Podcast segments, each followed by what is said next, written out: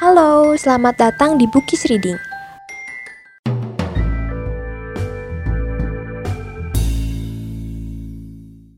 The Cruel Boy, karya Prisma Cynthia. Seorang cewek berambut coklat tengah meregangkan otot-otot di atas kasur ketika suara alarm lagu Fire BTS terdengar. Masih dengan mata terpejam, tangannya meraba-raba kasur untuk mencari ponsel dan mematikan alarm. Namun beberapa saat kemudian, ia menyadari bahwa ponselnya berada di nakas. Heish, jauh banget lagi. Matanya masih enggan untuk dibuka. Seperti ada perekat yang menempel di kelopak matanya. Ia menggulingkan badan ke kanan untuk mempermudah tangannya mencapai nakas di samping tempat tidur.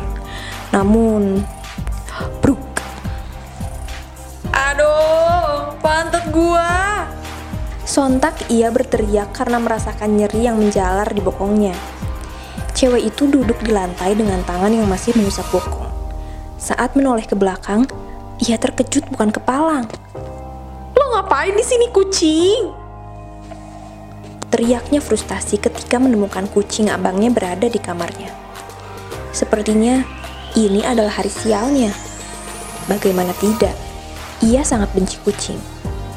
Ia pernah punya pengalaman buruk dengan makhluk berbulu itu. Waktu itu, ia sedang makan di warung tenda pinggir jalan. Tiba-tiba seekor kucing menghampirinya dan terus mengeong meminta sisa makanan darinya. Karena kesal, ia mengusir kucing tersebut. Namun nahas, kakinya malah dicakar. Akibat cakaran tersebut, ia mengalami infeksi dan harus dilarikan ke rumah sakit. Cewek itu keluar dari kamar dengan langkah cepat. Ia berhenti di depan kamar abangnya. Lalu menggedor-gedor pintu yang terpajang wajah pemain sepak bola, Cristiano Ronaldo. Saat menoleh ke belakang, ia mendapati kucing berwarna putih tersebut masih mengikutinya. Ih, lo ngapain sih ngikutin gue?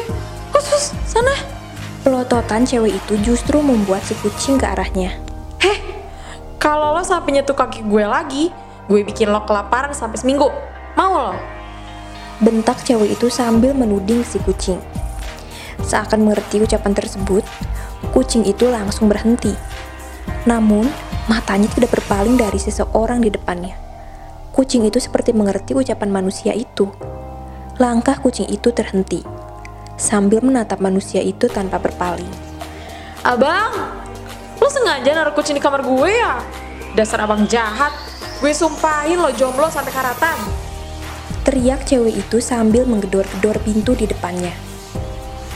Tak mendapat respons dari pemilik kamar tersebut, ia langsung membuka pintu tersebut dengan kasar. Abang, lo... Wah! Cewek itu mendadak histeris saat melihat abangnya hanya memakai celana dalam. Refleks, ia menutup mata dengan telapak tangan. Woi Faren, lu ngapain ada di kamar gue? Cowok itu tak kalah histeris sambil menarik selimut untuk menutupi bagian dada sampai lutut. Kok nyalahin gue sih? Salah sendiri kenapa kamarnya nggak dikunci? Ya udah, terus ngapain lo masih di situ? Udah sana lo pergi. Cewek yang bernama Faren akhirnya keluar kamar dan menutup pintu. Baru saja menghela napas lega, ia melihat kucing putih yang belum beranjak dari tempatnya. Nggak majikan, nggak peliharaannya. Sama-sama nyebelin. Duduk di bangku kelas 12 bukan suatu hal yang ditakuti bagi seorang Faren. Ya, karena sejak duduk di bangku kelas 10, ia termasuk murid berprestasi. Tetapi bukan berarti Faren merasa santai. Ia tetap berusaha keras agar cita-citanya berkuliah di Universitas Gajah Mada dapat tercapai melalui jalur prestasi. Cewek itu turun tepat di depan gerbang sekolah yang bertuliskan SMA Antartika. Makasih pak, semoga hari ini rezeki bapak lancar. Faren memberikan selembar uang Rp5.000 kepada sopir angkot. Seperti biasa, Faren berangkat ke sekolah menaiki angkutan umum. Abangnya tidak bisa mengantar karena jarak sekolah dengan kampus yang lumayan jauh. Namun, saat pulang sekolah, abangnya akan menjemputnya. Itu pun kalau abangnya sempat. Faren berjalan memasuki gerbang sekolah. Tidak lupa ia memberi senyum kepada adik kelas dan teman seangkatannya yang lewat. Langkahnya terhenti saat suara klakson memenuhi indera pendengarannya.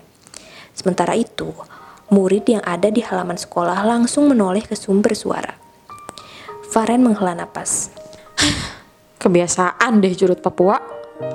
Desisnya karena sudah tidak kaget dengan suara klakson kendaraan itu. Faren menoleh ke sumber suara tadi. Dilihatnya, kafe tengah dikelilingi para siswi. Tidak mengherankan baginya melihat itu, karena temannya itu memang sangat populer di kalangan siswi sekolah. Melihat ada Faren yang berada tidak jauh darinya, Kahfi refleks melambaikan tangan.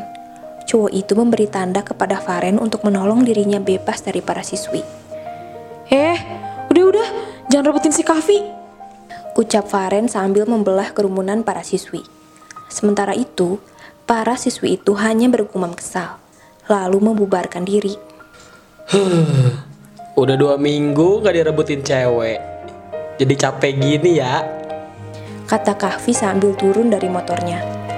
Dasar congkak. Ya emang bener kan? Secara gue itu the most wanted boy di sekolah ini. Kata Kahfi menyombongkan diri. Eh, by the way, gimana liburan lo? Nothing special. Bisa gue tebak. Lo cuma di rumah aja ya. Hahaha. Kahfi tertawa keras. Ya, emang. Gue di rumah cuma maraton drakor. Bosen sih, tapi mau gimana lagi? Faren berujar dengan nada sebal. Lo sih liburan ke Jepang gak ngajak gue. Teman apaan tuh? Ya udah sih, jangan marah-marah mulu. Ntar cantiknya hilang loh. Kahfi terkekeh. Faren tidak menanggapinya. Malah mengeluarkan ponsel dari saku seragamnya. Matanya melebar melihat notif yang sudah menumpuk. Semua notif itu berasal dari Garen, abangnya yang menanyakan kabar Faren. Buset dah, serius banget ngeliat layar HP sampai gua dikacangin. Sindir Kahfi. Namun, Faren tidak menghiraukannya. Apaan sih Far? Kok gua kepo? Kahfi sontak merebut ponsel Faren. Namun nahas, ponsel Faren malah jatuh ke jalan. Kavi! Teriak Faren refleks. Saat ia ingin meraih ponselnya, kaki seseorang lebih dulu menginjak ponsel tersebut. Faren menggeram kesal. Ia hampir melontarkan kata-kata kotor apabila cowok yang menginjak ponselnya itu tidak menoleh ke arahnya. Faren menelan susah payah ketika ditatap intens oleh cowok itu. Tatapannya masih sama, dingin dan kejam. Seakan Faren adalah musuh yang harus diterkam. Tidak sampai lima detik, cowok itu melenggang pergi meninggalkan Faren tanpa mengucapkan maaf. Aduh, sorry Far, tapi HP lo nggak apa-apa. Tanya Kahfi panik. Sumpah, tadi gua nggak sengaja Far. Beneran deh, swear. Faren hanya mengelus dadanya. Sabar, Faren, sabar. Ginza, Miska, Almeta. Teriak Faren senang saat melihat ketiga temannya di kantin. Ia pun berjalan menghampiri mereka. Pandangan Faren masih terus terarah kepada ketiga temannya. Ia sampai tidak menyadari ada seorang siswa yang berjalan berlawanan arah dengannya sambil membawa mangkok bubur. Mangkuk bubur yang dibawa oleh seorang siswa itu pecah. Siswa dan siswi yang ada di kantin sontak memperhatikan apa yang terjadi. Suasana pun menjadi riuh akibat bisikan-bisikan mereka. Faren langsung membantu membereskan pecahan mangkok bubur milik seorang siswa yang jatuh akibat kecerobohannya. Selesai membersihkan, Faren memberikan uang kepada si pemilik makanan untuk mengganti rugi. Sementara murid yang melihat kejadian tersebut langsung kembali ke rutinitas awal. Sorry, ini gue gan...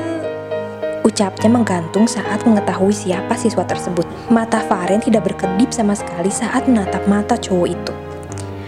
Namun tidak sampai lima detik, ia menundukkan kepala karena tidak sanggup menerima tatapan membunuh dari cowok itu. Faren sadar ini kesalahannya, jadi ia harus memberanikan diri untuk meminta maaf dan mengganti rugi semua. Mm, ma- maaf, Dav. Tadi gue nggak sengaja. Gue tadi nggak lihat jalan. Maaf ya. Faren sedikit gugup, tapi tetap berusaha tersenyum. Ini gue ganti makanan sama mangkoknya. Faren tetap mengelurkan uang kepada cowok di depannya. Gue nggak butuh. Ketus cowok itu sambil menepis tangan Faren, membuat uang itu terjatuh ke lantai. Makanya, jadi cewek jangan ceroboh. Faren menggigit bibir karena bingung harus menjawab apa. Tetapi Mau bagaimanapun, ia harus terlihat biasa saja. Em, terus lo mau apaan? Hitung-hitung sebagai perminta maaf gue. Cowok itu mendekati wajah Faren, hingga tersisa beberapa senti saja jarak di antara mereka. Faren yang sudah tegang, tidak bisa berbuat apa pun selain memejamkan mata. Apalagi saat cowok itu berbicara tepat di telinganya. Gue mau lo menjauh dari gue. Berhenti mengusik ketenangan gue. Faren membuka matanya, lalu berbicara pelan. Gue kan udah minta maaf, Dav. Minta maaf, tapi masih ngulangin kesalahan yang sama. Lagi zamannya ya kayak gitu. Hening. Faren masih diam dan langsung menunduk. Ia berniat menjawab karena takut salah ucap lagi. Meski nyatanya, apa yang dikatakan cowok itu ada benarnya. Sebenarnya, Faren selalu mencoba untuk bisa berteman akrab dengan cowok itu. Namun nyatanya, itu tidak akan pernah terjadi. Pokoknya, apa yang selalu keluar dari mulutnya selalu salah di telinga cowok itu. Cowok yang ada di hadapan Faren kembali membisikkan sesuatu padanya. Kalau mantan ya mantan aja. Selamanya akan jadi musuh dan gak bisa jadi teman. Jelek. Wajah Faren mendadak lesu. Kakinya terasa seperti luruh, tak bertulang. Meskipun lo selalu nunjukin senyum bodoh lo itu di hadapan gue, gue gak bakal gantiin Kak Ilsa dengan lo. Ucap cowok itu kasar, lalu langsung melenggang pergi meninggalkan kantin. Faren menekan dalam-dalam sedih dan sakitnya. Tidak, Faren tidak boleh terlihat lemah hanya karena ucapan cowok itu. Apalagi, ia kini menjadi sorotan murid yang ada di kantin. Ia menegadahkan kepala, berusaha untuk mengendalikan air mata agar tidak jatuh. Faren, lo nggak kenapa-napa kan? Tanya Almeta saat menghampiri Faren. Dua teman Faren yang lain pun datang menyusul. Faren baru saja membuka mulut, tapi Miska sudah lebih dulu menyahut. Pasti nggak apa-apa lah ya, secara Faren kan memegang prinsip. Kalau bahagia tertawalah, kalau bersedih tersenyumlah. Saud Ginza yang sudah hafal dengan moto hidup Faren. Nah, bersedih itu cuma buang-buang waktu. Mending cari cara supaya bisa bahagia terus. Ya nggak? Kata Faren dengan senyuman di akhir. Dasar fake smile. Sahut mereka bertiga bersamaan. Faren mencoba untuk selalu tersenyum, meski hatinya menahan nyeri yang terus menjalar. Entah karena apa.